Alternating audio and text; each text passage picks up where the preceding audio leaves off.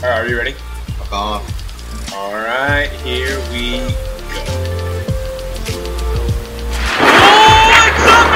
Oh, It's another episode of the Rookie on the Horizon. Ladies and gentlemen, I have brought to you someone that none of you know, but I've known for apparently 25 years, according to my esteemed brother. That's right, ladies and gentlemen, I have brought to you my trusty sidekick. Young man has been doing a structural engineer by the day and fantasy football all by day. He does share my enthusiasm for sports. So, Cody, how the fuck are you, man? Uh, well, doing pretty good, dude. It's like, what? It's almost 8 o'clock and it's still sunny outside and the sky is blue, so in Seattle, can't complain. Yeah, no, it's very fair, and I don't think we're gonna get much complaining either way. So, as always with my guests, I ask a question of the show, and since I know you, that means I get to torment you a little bit. Mhm. So, what is your favorite childhood memory? Um, this was funny because like I can go literally like a myriad of different directions. Um, but we're talking about football, so I figured I might bring up you know more on brand stuff where it's like we used to have like these dinner parties with all our friends, and we would like all the guys would get together. We play like knee football in a hallway upstairs.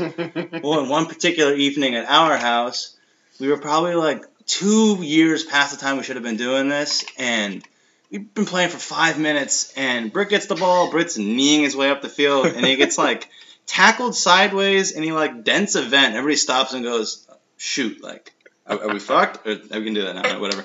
And then and then someone else tackles you through the door like 30 seconds later. And I shit, oh my god, my dad came upstairs and we all just shit ourselves. And um, hands down, one of my favorite memories from growing up. And it's about football. So Yeah, that was a memory I'm never going to forget. So now that we have the very fun memories out of the way, what is your rookie process when you're evaluating rookies? What are you looking for? What are you trying to really key into that's going to help you kind of find the right rookie for where you want? Yeah, you know, I guess um, you know, politics is taboo, but it kind of comes from the same thing I do there, which I don't really have the time to like listen to like every press conference and in, in terms of football, like dive into all the data and, and watch all the film. That's what I pay for people's Patreons to do. So what I like to do is I like to get a nice wide range of like sources, if you will. You know, I try to find a few people from the analytics community that I really like, and a few people from like the film community I really like, and um, kind of just use them to, to, to, to parse through the data and, and all the hours of film, and then kind of create my database that way. And then if I do it right and I get a wide range of opinions, then I can form my own without being pigeonholed one way or the other. Um, so that's what I like to do. You know, I, I like to think it's an informed approach. I mean, at least at that point, and then I have like a, a better, more refined data set to start off of. You know, so I can go and watch like YouTube highlight films to see what they look like on their best plays, or hop on, I guess, name drop player profiler and just like see what their measurables look like. So that's about it. I mean, I haven't been doing this long, so I have a good amount of success, you know, finding the outliers where I can and avoiding the big landmines, which is like, you know, obviously the main goal here. Yeah, and I think I know what what you're hearing, audience, is that what he's telling you is just listen here. That's what he's trying to say. Is come listen to me because we know what we're talking about. yeah, I, I guess I missed my opportunity to name drop the actual show I'm on, Rookie on the Rise. Don't miss it, people. I'm just messing around. No, I, I mean it's it's it's true though, right? We we got to know how to stay in pocket, and it's important to recognize when we need help, which is kind of what we're trying to do here. So today we're gonna bring you our personal kind of tiers, so to speak, for single quarterback leagues. We're gonna do this with a couple of different scoring formats. You know, there's not a lot of time really to talk about players anymore because they have landing spots. And so we'll break down specific players moving forward. But what I really want to do is I want to get into what we're all dealing with right now, which is rookie drafts. And we're mm-hmm. about to start our rookie draft together on Thursday. So this is going to drop Wednesday. So we'll have you know actually put this into reality on the, a day after, which is partially why I brought him on here, people, because I fucking trapped him. Yeah. Yeah, So- dude. Fuck you. Like now you just get to know exactly how I'm gonna play my I'm just I'm showing you my hand. Of course no one in the league's gonna like listen to podcasts. No, nobody knows we do this. It's phenomenal. You suck. Okay. I love it. I love it. God so we, I've. I've broke I've broken down the entire draft into what I'm going to call zones.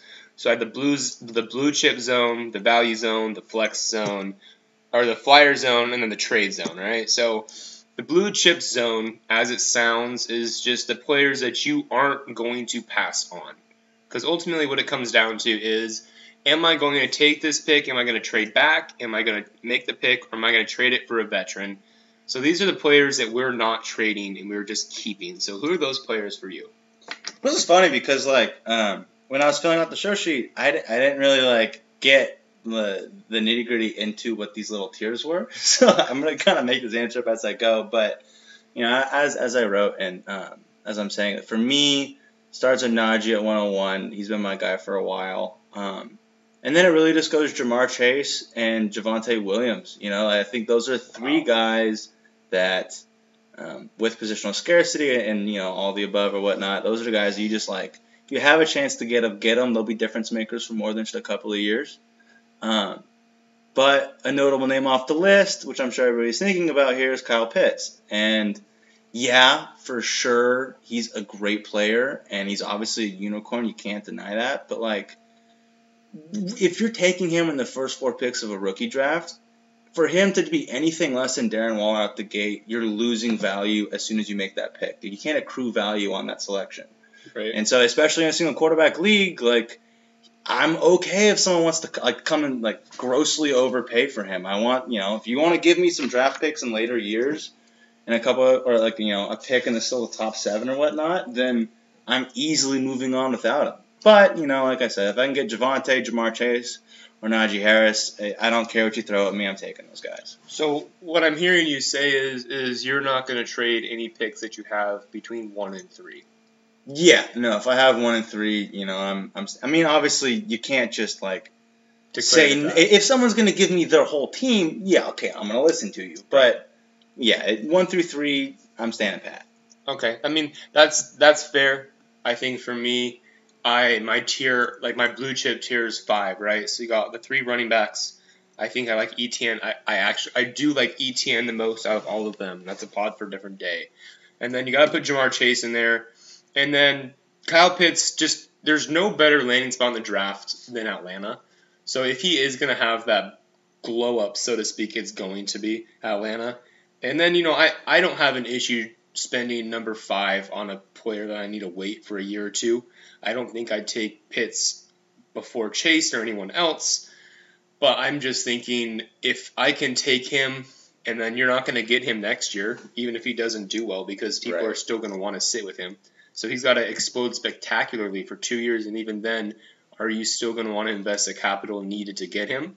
So if I got a top five pick and I'm solid at running back and wide receiver, or even if I'm a little iffy at wide receiver, you can always trade for veteran wide receivers later. I'm gonna go with Pitts personally. That's just kind of where I'm where I'm leaning right now. Can I push back a little bit there? Please do. Um, because like traditionally tight ends obviously they, they take some time to, to hit whatnot and with Julio there yeah they might be trading him but you can't make a pick on a potential trade. But like in two years time Matt Ryan probably will be gone because he doesn't cost them forty million dollars a year. I don't know what they're doing at like quarterback. They're not really addressing the defense too much or the running back position so like sure they might address it later but like what if in those two years Matt Ryan's gone they got I don't know, like an Andy Dalton light playing quarterback. It just I don't know. I'm worried about I'm worried about what that franchise is going to be like in 2 years and I just I don't know, man. I That's fair. that scares me enough to like move off of that pick. That's fair, but in 2 years Julio Jones is also going to be gone and in right. 2022 you know, I, we're just going to project a little bit here. There's a couple blue chip wide receivers, but there's no wide receivers currently projecting to have the talent of Calvin Ridley or or Julio Jones the Falcons will be able to grab. Like they're they're not going to be a bottom ten team, a bottom ten pick team this year or 2022 no, draft. So sure. I think that you know like there's two players that come to mind, Treylon Burks and David Bell, that are top upper echelon wide receivers, and I think they'll both go probably top 15.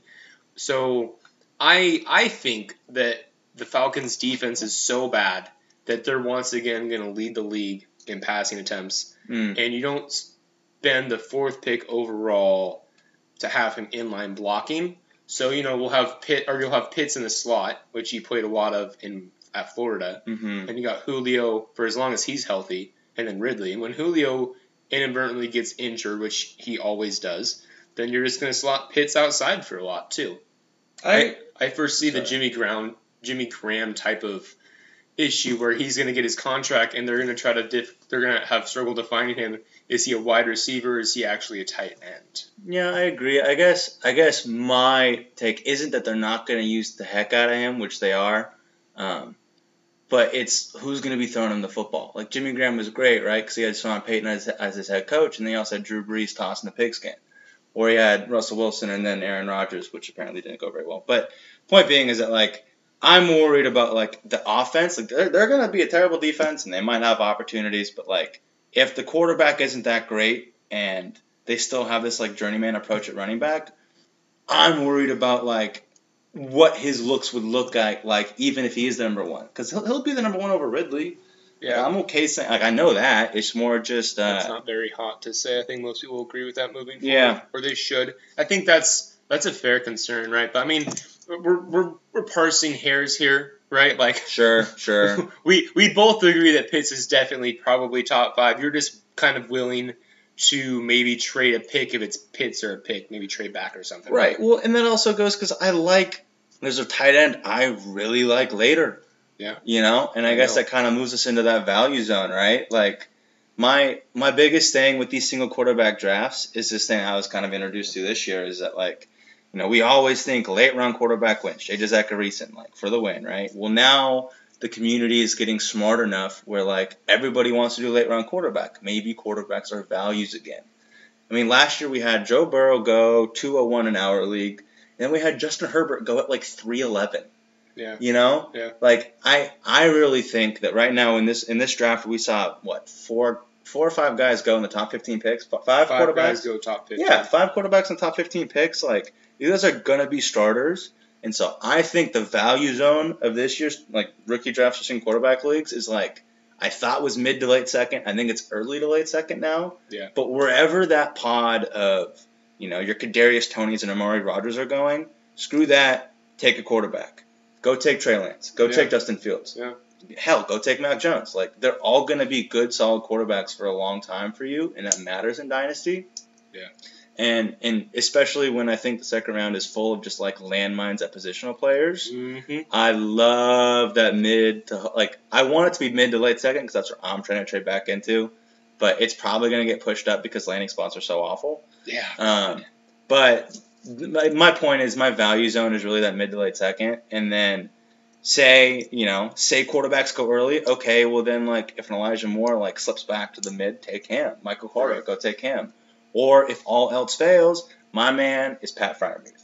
I've loved Pat Freiermuth since like I heard his name mumbled on Rick Ray GQ's The Destination Debbie show like months ago. I thought he's a great value because everybody wants Kyle Pitts. You know, they're not looking at Freiermuth that much. And I think he is going to be the guy that you're going to walk away from. That like when you make that pick this year in these rookie drafts, it's going to be worth so much more next year. Yeah, I, I wrote an article on Pat Freiermuth for Breakout Finder five months ago, I think. It was shortly after he injured himself in Penn State. My whole thing was like, listen, he's got the profile. He broke out his freshman year, I believe. He has the weight. He has the size. He's going to get first round draft capital. He, he didn't. Uh, he wasn't necessarily close. I think had he been able to test, he would have. Mm. But so like, because the article outlined if you're drafted round one, the NFL draft, your like your chance of breaking out in the first your first year is like twenty percent, but your chance of breaking out, which is just breaching the top twelve for tight ends, which isn't hard, but still return back, Have a heartbeat. is like yeah, it's like it's like forty percent. So like you're you're gonna get return that second year from a wide receiver. So like T.J. Hockenson and Noah Fant, like they gave you that return Mhm. their second year because they were drafted in the first round. Him drafted in the second round kind of sucks just from that standpoint. But you know he's behind Ebron and he's on a team that doesn't necessarily have a offensive identity other than we want to win and we have a lot of really good guys. Well, it's good that they want to win. yeah. Unlike the fucking Broncos, apparently, oh the, the Steelers want to win. Like they're like, we don't really give a shit how we win. We used to like running the ball. We kind of like throwing the ball now. But like honestly, whatever helps Noodle Arm Ben make it work, we're gonna make it work. Like that's what we want. But so for me, you know, a lot of people are going to be trading into that back half of the 1st which Mhm. I kind of view as so. I, I I tiered out my stuff, and and Jared or Garrett Juvena, he wrote this beautiful article on fantasy football fair. I'm going to pump up for the rest of my fucking life, and it, it broke down the positional value in a super flex based on the picks, right? So picks one through six is their three year hit rate is almost fifty percent, which is a top twenty four running back, but or top twenty four year from a running back a year like for three years. Oh, got you. And for wide receiver, which is the top 15, I believe, it was like 20%. And quarterback was like kind of closer to 40%. Wow. Right. So, like, in the one through six in Superflex, you want to go quarterback and running back. And then Mhm. seven through 12, you want to go uh, running back and wide receiver. And what I'm, the reason I'm bringing this up is in one quarterback is kind of different. In the first six, you want to go running back. Like Yeah. that's really what you want. Once you've exhausted running back, then you start sniping those blue tiers. This may be the only class where if you're like I have Ja'Marr Chase one on one, I'm not gonna want to punch you in your face. Like that's fair. I respect that. I'm considering it myself. I got 102, and I'm thinking, does it make sense for me to make that jump and then just take whoever follows me at 104? Probably. Right. And but at the back end of the first half, you're gonna have to make decisions like Rashod Bateman, Elijah Moore, Terrace Marshall Jr., Devonta Smith, Jaylen Waddle, Rondale Moore. Like that's six people that are gonna be there, and then you're also gonna have Trey Sermon jump in there because he landed as a 49er. He is Ke'Shawn Vaughn. Ooh, I really hope so. yes, I really hope so. We we are going to bring this up. Last year in my rookie draft, I was really hyped on Ke'Shawn Vaughn, and I had a fuckload of picks as I always do. Bitch. Uh, yeah, and I always draft in front of Cody because I know he likes my people, so I make moves specifically to spite him. Except this time where I fucked up because I I took Ke'Shawn Vaughn, and please don't stop listening after you uh, hear this. I took him over CeeDee Lamb. Mm-hmm. So Cody's got CeeDee Lamb, and I've got Ke'Shawn Vaughn. Uh, it's, And, it's fun. and to be fair, you know, you picked at that was. You took Vaughn at seven. I was I took Lamb at eight, and then who'd you get at nine? I got Justin Jefferson. Yeah. So I mean, like the way I look at it is that like if you would have taken CeeDee Lamb, I would have taken JJ, and I would have been just as happy too. You know. Yeah. So it's actually a win-win. So you can't get too sad about it. It was it was a day. It was the dr- Monday after the draft too, so everyone was all hyped and ridiculous, as was I on Keyshawn. I'm like, we got six starting running backs. Fuck yeah! But who gives a shit? That's last year's draft. My thing is, is that there's going to be so much commotion and like position jockeying in the first, or the back end of the first. I think there's a lot of value in the beginning of the second, kind of like what you're talking about. Really. You're gonna have some people fall. You're gonna have some players like Seth Williams fall, or not Seth Williams, Nico Collins fall. You're gonna have Amari Rodgers fall. You're gonna have probably Terrace Marshall Jr. fall. Mm. People are gonna hate Elijah Moore or Rondale Moore, whichever one. So they're gonna fall because you're also gonna see Trevor Lawrence get pushed into or into the back end of the first, which Mm. is a good pick, That makes sense. Yeah. and probably Trey Lance. He probably deserves to go around the 110, 112. That's a good point. So yeah. you're gonna have you're gonna be able to completely skip out on that second tier wide receiver conundrum by getting into like the 201, 203 area, Mhm. and you're just gonna take the best wide receiver left.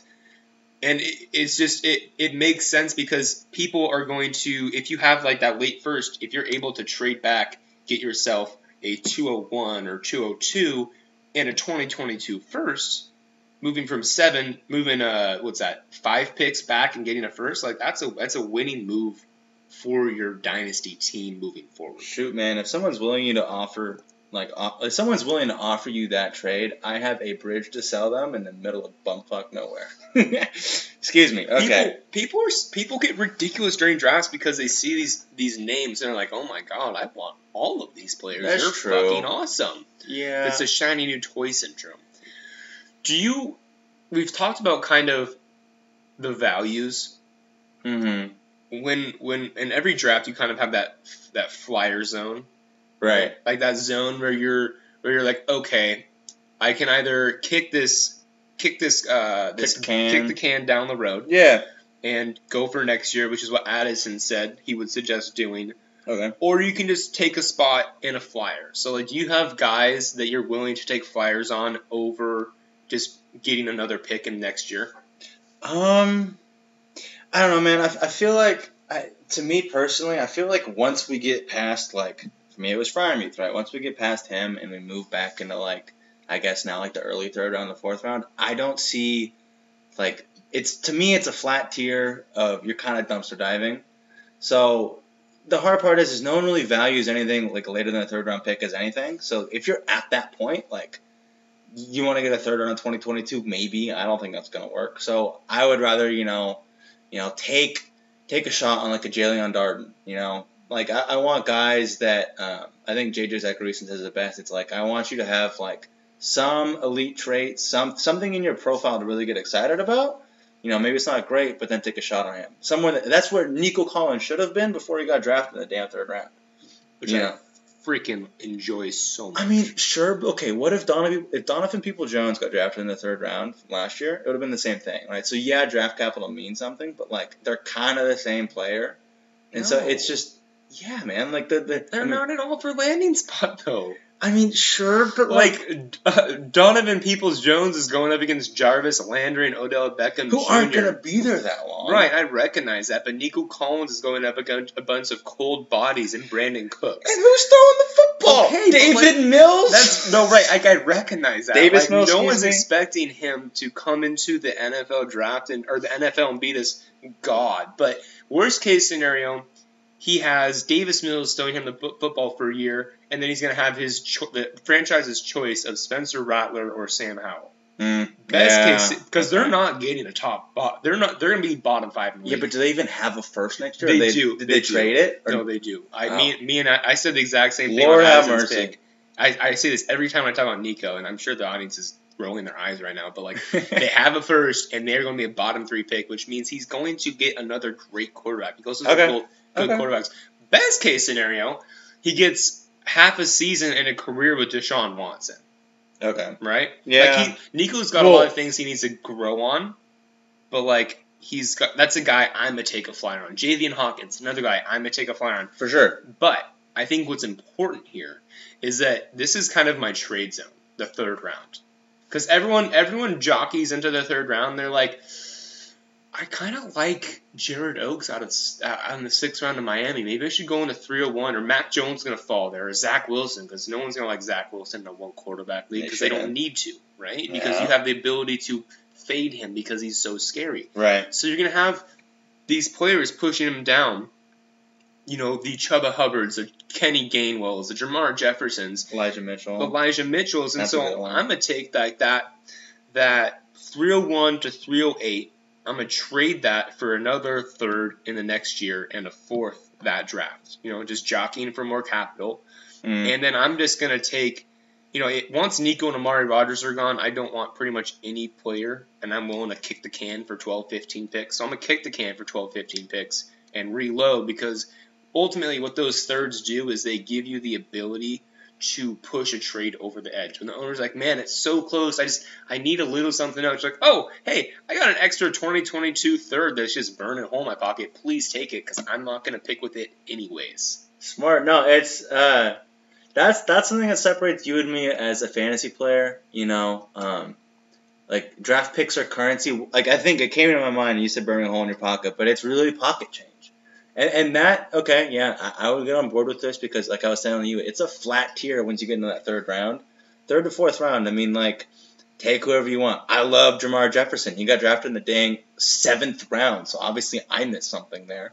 But like I would still take him in the fourth. Point being though is I always think that people are smarter than they are. So like who would who in the right mind would want a third round pick? But if you know your league and you know I guess like the uh, each league is its own mini market. So if you know the people in your market and they're actually like willing to like buy those things, then yeah, by all means trade back, you know, trade back and get some capital to help you trade, you know, to sweeten up an offer for a good player. Um, but I guess real quick to answer your question, some players I would be looking at like a Rhamondre Stevenson in the third round, I think is great because they're gonna lose Sony Michel going into next year. Bill Belichick loves his LeGarrette Blount archetype. He could score 15 touchdowns one year, and all you need with these later round players is one year where they blow up, and then you sell them for something a lot better than they are. Yeah, if, if Rhamondre Stevenson's running over three yards, I'm, a, I'm, I'm gonna be really worried. But yeah, that's fine though because what if those two and a half yards are pl- plunging it into the end zone, right? Mac Jones is not going to be running him. touchdowns anymore. that's where I want him. I want him from the three to goal line. That's where I want to see him get eighty percent of and that's series. okay. That It's has, like that's got value. I get that it. happens That's 15 value. times. I like it. Um, so yeah, so circling back here, um, some names that I like. You know, like I didn't like Dez Fitzpatrick that much. You know, going into this whole process, I don't think many people did, but he got drafted to a potential wide receiver three, wide receiver two chair, and on a team that doesn't like throw the ball that much. But like, what if it works out? So I'll take a shot on him. You know, um, Anthony Schwartz, you no thank you. Tylan Wallace, like loved him a lot.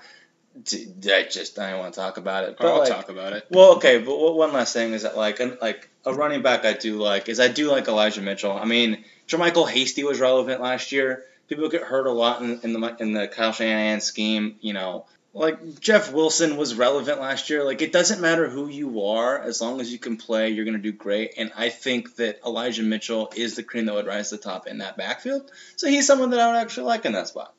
Yeah, Elijah Mitchell is one of the names that is going to get hyped up a lot alongside Gerrid Doaks, just because there's a lot of equivalences that are false equivalences that people are going to make. So for for Doaks, it's fast guy, big size on a in a running back room that lacks size primarily, and on also a running back room that's shown the ability to be successful with not a high draft capital, right? Right.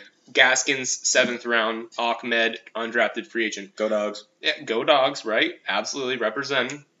Yeah, and and for Fran- San Francisco, you already mentioned it. Except it is true because their system allows you with a pulse and speed to be successful. Right? Yeah. Like I could be successful along San Francisco, and I am not the athlete that they are. You know, it's just it's it's just simply what they are. I think you know the the trade zone. It truly is after pick five for me. That is my Mm. trade zone. It's just really finding out where I want to attack the drafts. Like what parts of the draft I want to try. I want one through five. I probably want to get in between picks eight to ten, uh, 12 to 14, and then after 12 and 14, I'm happy kicking the can down the road to about pick 17. After 17, then I'm fine just kind of taking those late thirds and trading into and getting more capital to, tra- to trade during the season. Hmm. Yeah, I mean, I guess it sounds like you want the places I want to get out of. Yeah. You know, because I like I traded up to the 109. I have 106 and 109, and um, I guess the way I see it is there are when I made that trade, there were enough wide receivers that I liked that I didn't really care who I got between like Terrace Marshall Jr. and Devonta Smith and Jaylen Waddle and and Rashod Bateman. Um, you know, I know you're going to take Pitts early. I know someone's going to take Pitts early. I know Chase is going to go. Three running backs are going to go. But that gives me one of those guys at nine. I'm cool with that. After that point happens, major fall off. And so yeah, so once you get to like 10 to I guess 14 is how I had it. Like I'm fine moving because Amon Ra got terrible draft capital. Tylan Wallace fell off a cliff with his knee, unfortunately. You know, like do you want to take Amari Rodgers or Kadarius Toney? I don't. Um, I'll let someone else go and take Trey Sermon, right?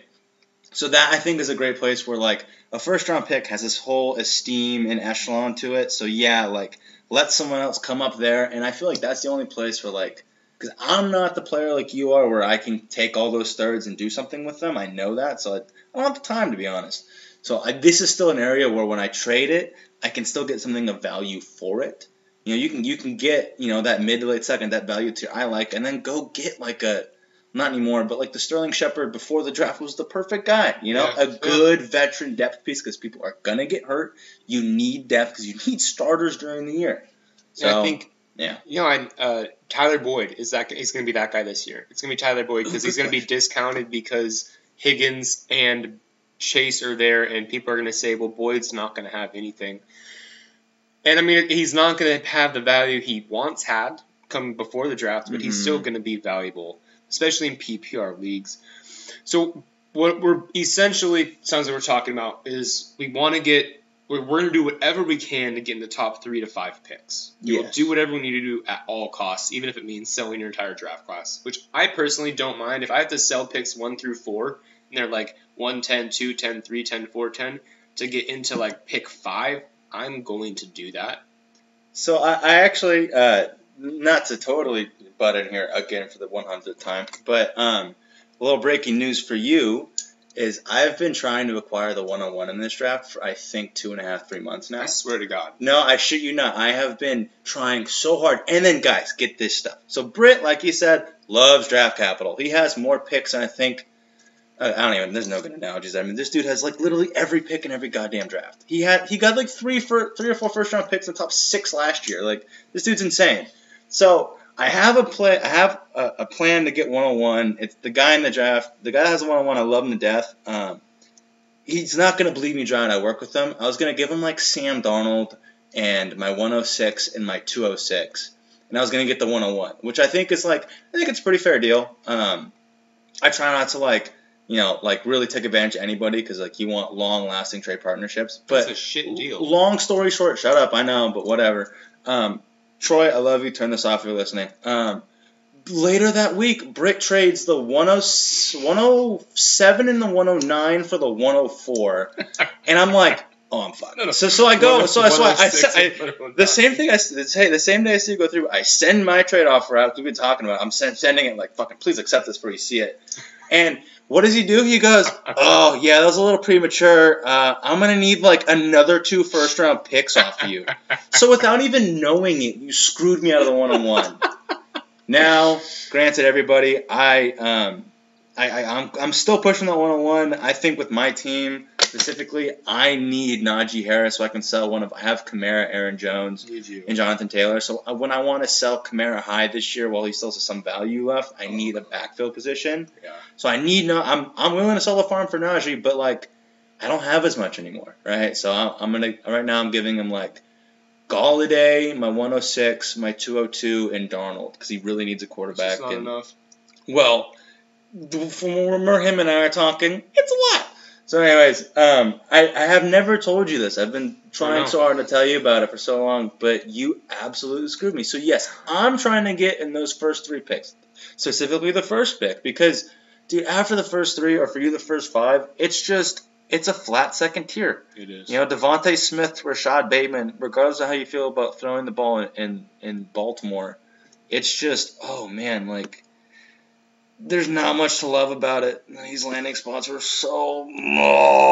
Yeah, no, I, that noise is perfect. I, you know, for me, I, I so I wrote an article with Fantasy Football Affair just outlining the importance of buying 2020 running backs because Mm. honestly, these running backs are ass. Like they are gonna have maybe one top 12 year out of their career, maybe two, and that's one of these backs. Not all of them, one of them.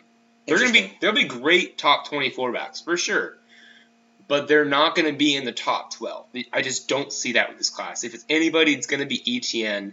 Hmm. It, it could be Najee Harris. I just I don't see it in top twelve. I think he'll be he'll be flirting with top twelve. I don't think he's gonna get there.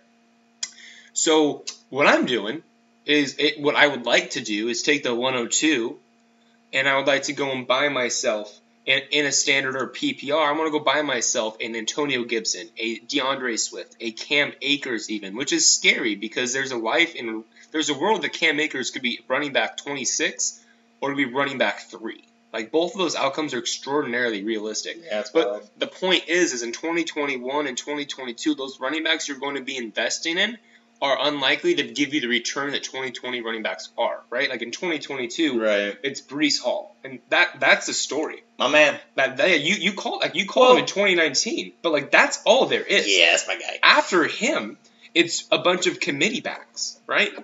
Well, there's, there's one guy. There's Isaiah Spiller, but your point stands. Right.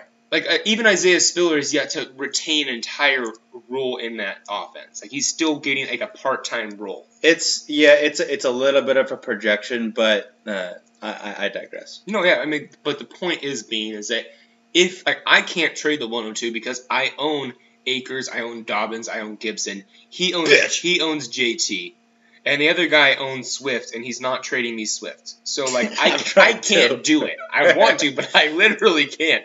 But if I could, I fucking would. Right, right. So that's a good. That's a that's a good idea, man. I mean, It really is. I'm trading. I'm trading a lot of these picks early if I can get myself some studs, as you should. And I know I said don't trade 102, but if you need a running back, you're trading that, and you can get yourself one of those 2020 running backs. That is when you do it. I think it's gonna be solid. So basically, hmm, yeah. get into the top tiers. If you can't get into the top, then you want to kind of drop into that pick 10 to like 15. You think? So remember, like I, I think like you like pick ten to fifteen. I like fifteen to twenty. Because I, I want the one-off positions. I want the tight end. I want the quarterback, and I want to take them at where I think is like a fair value in a one QB league. But yeah, man. I mean, if you can't get to the the cream the, the creme de la creme, then you know fall back to wherever that like that fat little tier of, of good players is for you, where that value pocket is, and at all costs try to get yourself a 2022 first, or like I like to do, a 2023 first, because in that we're back to, to five stud running backs in the first round. Yeah. So We're about to see. Eric's going to drop an article shortly in Fantasy Football Affair about the rule of threes, and I strongly suggest you read it. And it's just a foreshadowing again for the 2023 class because it's going to be absolutely shelter. bonkers. Absolutely. So, Cody, we've talked about the 2021 class. Mm-hmm. We've talked about how we're going to handle it in a single quarterback league. We have. I know we were going to talk about defending our rankings, and I know we're going to do a bunker buster. I just don't think there is time, unfortunately. You can do your bunker buster as your hot take because I think it's a good one. But I forgot what it was. Sorry. do you want to play a game? Always.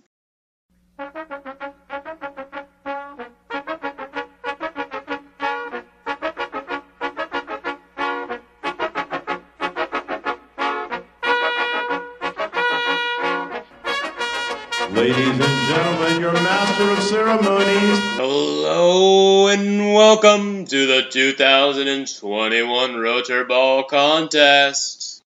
Alright, ladies and gentlemen, now we are going to introduce Cody into Rotor Ball, which by now, if you have been able to kind of been along the ride through, you kind of know what I'm talking about. One day on the bus, I thought, what would happen if you took a DFS type uh, tournament style and a best ball type, you smushed it together, and you made it a little beautiful gremlin baby? Well, that is Rotor Ball. What we're doing here is we are only doing a rookie contest. So Cody has $22,000, a budget, to create or fill a lineup of eight slots one quarterback, one running back, one wide receiver, and five flex. Each player has their now in like forever price for the most part, and it's you have to fill the roster to keep, obviously stay under budget. Now, if Cody wants to change his lineup, he can. However, if any more budgets changes happen, he will have to update his entire lineup to fit that. The scoring is a PPR and a tight end premium. So it's really just kind of determining. So when you when you saw this, first of all, how bad did you want to beat me when you saw how beautiful my team is? Um, I think I was too focused on the word rotor ball as if I know what the hell that even means. but but it's uh, uh, and I'm gonna be completely honest. Haven't looked at your team, so if you want to have a reaction throw it up. But dude, I don't know a damn thing about how to like play DFS. I know what DFS is. I listen to podcasts to talk about it, but strategy wise, I can't bet here in Washington. Wink, wink. But that's what VPNs are for, We're baby. Fucking live, you idiot. But I mean, yeah, I guess that's what if you can't see me, obviously that's what I'm winking for. But um, yeah. So I listened to some of your episodes for hopping on here, and like like what I do with my rookie process, they're gonna do best. I try to get a whole lot of different opinions, and then you know compare and contrast with what I think, and compare to my own, and then make my own up. So what I did is I think it was Angela you were talking to. Great episode, by the way. And uh, he was like, okay, I want to get as many guys who I think are guaranteed to see volume in their first year as possible, which makes sense because in this, like, yeah, I could get Trey Sermon, but like, what if Raheem Mostert takes over for like most of the year and Sermon doesn't see the field much? Why would I want to pay three thousand dollars for that? So I didn't. Um, so, anyways, yeah. So I I thought that Trevor Lawrence and Najee Harris um, were the two guys that I had to have. You know, that's ten thousand dollars right there. That's almost half my budget. That's not very good. So I spent down. I spent. I went down a few tiers at receiver, and I think Elijah Moore. There's a good chance that Jameson Crowder gets cut going into the year. They saved like eight million dollars by cutting him. So I love having him in the slot, especially in a PPR format. Um, and then I was able, and then um, I was able to fit in Travis Etienne as well, even though I'm not an Etienne fan. I think I don't know if it was Coach Beak or what, but Urban Meyer saying he drafted a guy at pick 18 or 25, excuse me, then he's going to be a third down back. Like, Fuck Urban. dude, you're going to be a coach for maybe, maybe three years. So, anyways, for this, like, he's still going to catch the ball. I think he's still going to be pretty good in an offense that should be seeing some increased efficiency. So I fit him in there as well. Um, and then the rest of the way, I'm just taking, I'm just taking pot shots at dudes that that have upside. So I, I fit in Gerrid Doaks because if I remember right, it's best ball format. So like he's gonna have a game where he scores like three touchdowns because I love Myles Gaskin, Go Dogs, again Salvon Ahmed, same thing. They're not big, dude. And every short yardage last year was watching. It was like watching nails on a chalkboard. Like these dudes can't get two yards if you ask them to because they weigh 180 pounds. this guy's like over 250, or he's not that much, but he's huge, right? 220, yeah. Okay, whatever. He's he's like he's a 250 pound running back, so he's going to be punched in the end zone. I love that. Um, Ihmir Smith-Marsette, you know, there's no one that kind of fits his body type play style on the Vikings right now. So there's a chance he walks in and they change their offense to kind of fit him in as wide receiver three, especially with Thielen and Jefferson, Jefferson on the outside. He might get open a little bit. So for 800 bucks, slam it. Um, and then Kenny Gainwell, I think he was actually a good guy to have that was a lot more expensive before the draft happened. Um, so I, I picked up Gainwell for what seventeen hundred fifty dollars. Yeah, so seventeen fifty got Gainwell. He's gonna see the field. You don't take him to not see the field. And I don't think Miles Sanders is supposed to be a bell cow guy anyway. So love that for good value. And then I ran it out with like Brevin Jordan. Um, wasn't a huge fan of his going in, and he went late. He went in like the fifth or sixth round, I think, to the Texans. Yeah. But he went to the Texans. There's we talked about it earlier, but there's no one and no one's mother are playing football there. So in a tight end premium league, he's as good as bet as, he's a good a bet as anybody to like maybe he pop off pops off and he's like a ten percent market share. And for a five hundred dollar player in this format, sign me up. So that's so yeah. So to top to bottom, I got Trevor Lawrence. I got Najee Harris, I got Elijah Moore in the, in the wide receiver role, and then I went Travis Etienne, Gerrid Doaks, Kenneth Gainwell, Ihmir Smith-Marsette, and Brevin Jordan to round it out. It's a really good lineup. It's a very, very good lineup. Something that's going to be looked on probably very kindly at the end of the year. You know, uh, definitely something that we are going to look into. So we're going to wrap it up. Um, I know you don't produce content. I know you have your Twitter on pub or private because I I still don't know why. So whatever. Whenever you see me on Twitter talking to myself, it's with this kid, and it makes me look absolutely banana lands. But it's okay. Never change, or do. It's wow, you. know, I think it just clicked to me, but like maybe that's why no one ever responds to me. That- I, I like that's- responding to pretty inte- like pretty like intelligent things. I like to think to some like quality people I like in the, in the industry, They are intelligent. and they never even do anything. Maybe No. it's because it's on private. It is on private, and Huh. that's why. So you can't retweet. You can't really see unless you're following you. Well, I do. My employers check this crap, man. So it's like, on I, Twitter, man. You're not in college anymore. You're an adult. Just like the FBI is not tracking you because you're not special, the employers aren't going to go and look after your shit because you're not dumb. But, anyways, no more rants. I'm getting close to the end. Buddy, thank you. Always a blast. Definitely going to happen again. This was phenomenal. I hope I opened you to the world of how fun podcasting can be. Ladies and gentlemen, you can know where you can find me. It's on Twitter at the FF Sandman. It's on Clubhouse, same handle. If you want to, if you're interested in my Devy writings, you're gonna find it at breakoutfinder.com. If you're interested in my Dynasty or Redraft writings, you're gonna find it at ffaffair.com. If you're interested in the video breakdowns of specific Devy players and position breakings with Brandon Lejeune and Corey P, you can find that on YouTube at Devy Deep Dive. Before we go, though, I want to give you a chance to talk about your bunker buster, your hot take, and then kind of let the good people know where they can find you if you finally take your Twitter off private. I guess maybe the first thing, my, my first piece of homework I'm doing when I get home is finding out how to even do that because I can't do it on my phone, I guess. But um, yeah, okay. You can when my thing's off private, you can find me at like Colonel Sander five because a five looks like an S, right? Is it Sanders or Sanders? It's Colonel Sanders, but it's like the S is a five. So um, It's a picture of me and my cat at six o'clock in the morning when the asshole wakes me up. So you really can't miss me. But yeah, that's where you find me. I, you know, I like to chip in a little bit, doing stupid things to smart people's twitters all the time. So you want to laugh, talk to me. But what we're really here for, um, hot takey wise, man, there's there's a dude who was so hyped up coming into this process before we started testing and, and before we really dove deep into this process and it he's what? He's five seven. He weighs 180 pounds. Somehow he puts up 600 pounds on his shoulders when he does a damn squat. This dude is absolutely insane. He has all the potential in the world. He was an 18 year old that just broke through the records of everybody. Well he hadn't played much since then and say what you will about it he's also going to a gimmick of a head coach in arizona I think that Rondale Moore and the high expectations that will be surrounding him every year is going to be a poor man's version of DJ Moore.